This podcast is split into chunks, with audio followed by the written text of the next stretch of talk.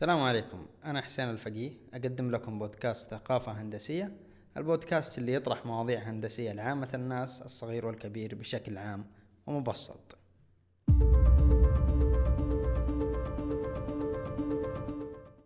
أهلا وسهلا مهندس محمد. يا هلا وسهلا هلا حسين. يا الله يحييك. معنا طبعا المهندس آه، محمد المرحبي هو مهندس في إدارة المشتريات في إحدى الشركات. ودارس هندسة صناعية. وراح نتكلم اليوم عن آه، إدارة المشتريات في الحياة بشكل عام وبرضو عن مواضيع ثانية تتعلق بالمشتريات و... وراح نربطها بالهندسة وكذلك راح آه، آه، نعرج على موضوع الادخار. ف خلينا نبدأ يا مهندس بكيف آلية إدارة المشتريات؟ طيب مبدئيا آه، فرصة سعيدة حسين وطبعا آه، بارك لك في بالقناة الجديدة إن شاء الله أنها ترى النور إن شاء الله عما قريب. يا رب يا رب. آه النقطة الثانية خليني أرجع بس لسؤالك إنه ما هي آلية إدارة المشتريات؟ حلو. آه آه طبعا آه هو موضوع لابد إنه نلقي عليه بعض الاهتمام لأنه على سبيل المثال آه كل شخص منا مشترياته جدا تعتبر إنها تشكل شيء كبير من من مصروفاته وهذا الموضوع لابد إنه يكون في إدارة وفي كنترول نسبيا يعني عشان إنه الموضوع يكون يدار بشكل سليم جميل. على سبيل المثال أي سلعة ممكن إنه الإنسان يقتنيها. لابد إنه ينظر لها من من جانب خلينا نقول جانب علمي. على سبيل المثال المشتريات لابد يكون لها جانبين اللي هو الجانب المالي الأكيد إنه لابد يكون موجود والجانب التقني إنه على سبيل المثال أي سلعة ولا ولا أي خدمة ممكن إنسان إنه يدفع فيها مبلغ معين وتعد من مشترياته لابد إنه ينظر لها من هذه الجانبين اللي هو الجانب المالي والجانب التقني. وكل جانب يكون له آه على سبيل المثال نسبة مئوية خاصة بناء على هذه آه الجانبين يتم آه عملية الاختيار. وتتم عملية الشراء. فزي ما يقولوا أنه بالمثال يتضح المقال فعلى سبيل المثال خلينا نضرب مثال معين بما يتعلق بالآلية اللي ممكن نطبقها. أنه على سبيل المثال آه ممكن إحنا نضرب مثال بالمكيف بما إنه حسين آخر حلقة كانت أعتقد الحلقة الماضية كان لها نعم، علاقة بالتكييف. صحيح. فإنه مثلا شخص معين يبغى والله يقتني مكيف معين. مبدئيا لابد كأول خطوة إنه يعرف إيش المواصفات اللي هو يبحث عنها على سبيل المثال. ومتى ما تكون هذه المواصفات موجودة ينتقل للخطوة الثانية وهي تحديد موفري هذا النوع من ال من ال من ال موفرين هذا المنتج. آه، إنه مثلا ينزل للسوق مين الشركات اللي توفر هذا النوع من المنتجات. وفي قاعدة ممكن إنها تكون ممكن مساعدة في هذا الموضوع إنه لابد يكون عندك أكثر من من أو على سبيل المثال على الأقل يكون عندك ثلاثة عروض متاحة لهذا النوع من المنتج اللي أنت تبغى تقتنيه على سبيل المثال. فإحنا قلنا مكيف مبدئيا مكيف آه نقول إيش آه الخصائص والمواصفات اللي أنت آه تحتاجها. بعد كذا آه نشوف موفرين آه، الخدمة وزي ما ذكرنا يكون عندنا على الأقل ثلاثة موفرين خدمة عشان يكون ما بينهم المقارنة تتم والتقييم كذلك. آه الآن خلاص عملنا تحديد إنه والله الشركة ألف والشركة باء والشركة جيم هي موفرة لهذا النوع من المنتج عند العرض نعم. المالي لكل لكل الثلاث الشركات الآن نرجع كذلك زي ما قلنا للجوانب اللي لابد إحنا نكون ملمين فيها اللي هي الجانب المالي والجانب التقني وهذا الشيء وتحديد النسب المئوية لكل جانب يعتمد على الشخص واهتمامه. والله ممكن شخص يكون عنده الجانب المالي جدا مهم فهو يبغى يقتني هذا هذه السلعة بأقل مبلغ ممكن يكون متاح. ممكن شخص آخر لا يهمه الجانب التقني ويبحث عن الجودة في في المنتج. فما يهمه إنه والله يكون المنتج مقتنى بمبلغ جدا آه، عالي بقد ما يهمه إنه لا لابد إنه يكون جودته جدا عالية. وأعتقد وهذا شيء بديهي إنه كل ما ارتفعت الجودة كل ما ارتفع الجانب المالي. فإحنا من هذا المنطلق خلينا نحدد إنه النسبتين حتكون 50% للجانب المالي و50% للجانب التقني. على سبيل المثال إحنا الآن ضربنا مثال بالمكيف. الجانب التقني ممكن يكون للمكيف ممكن نتكلم عن ال...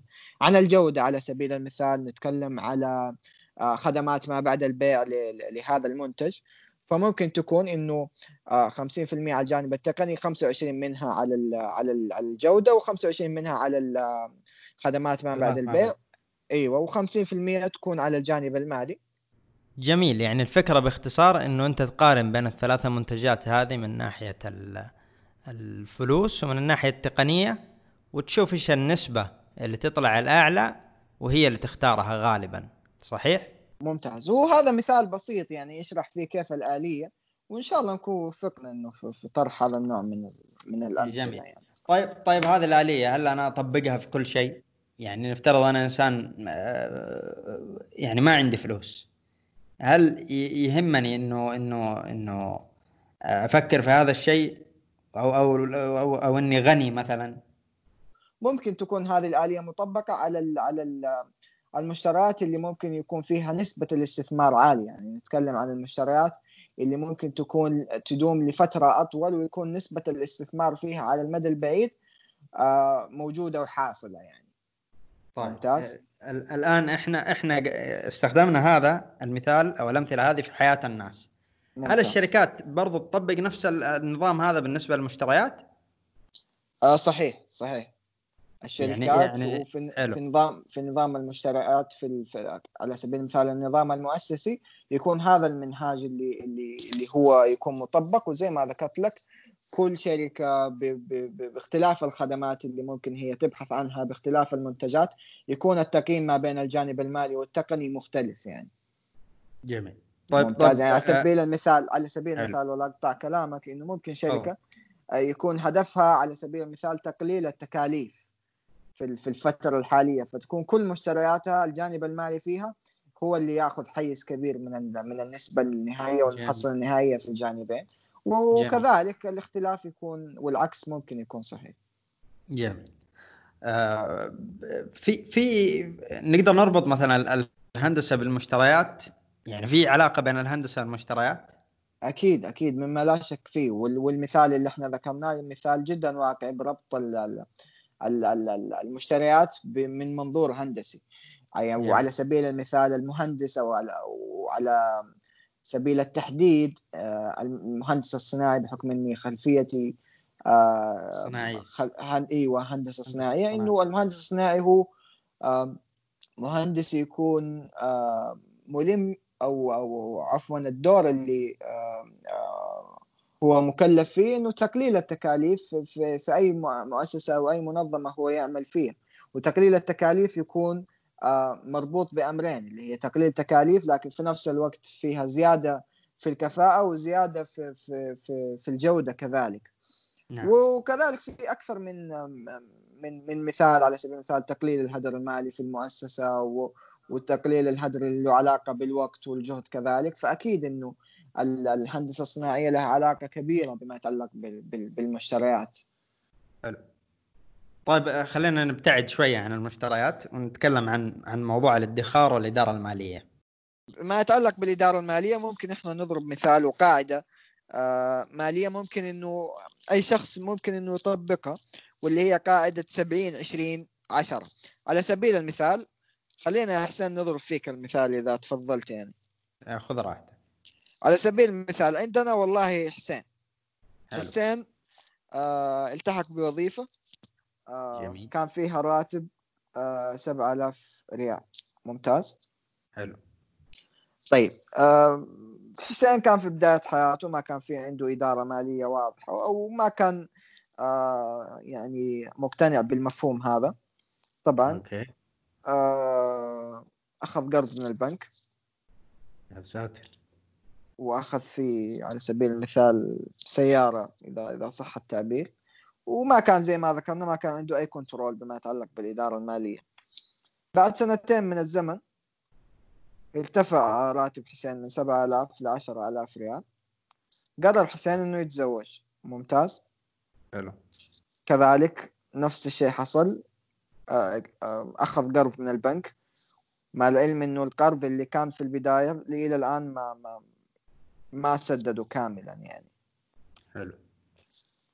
فالان في الوقت الراهن مع زيادة الالتزامات كذلك وزيادة المسؤوليات واستم أو استمرارية حركة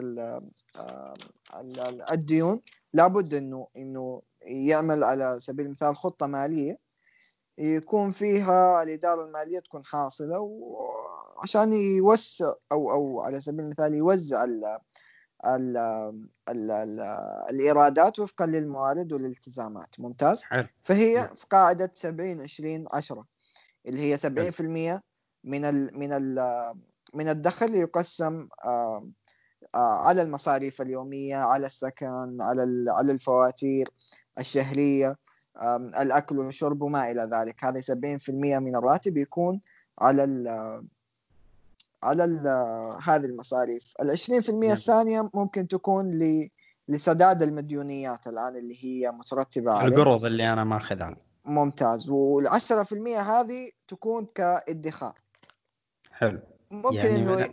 ممتاز. يعني... تفضل. يعني من ال 10000 هذه راح أدخر شهريا منها 1000 ريال. تقريبا نسبيا.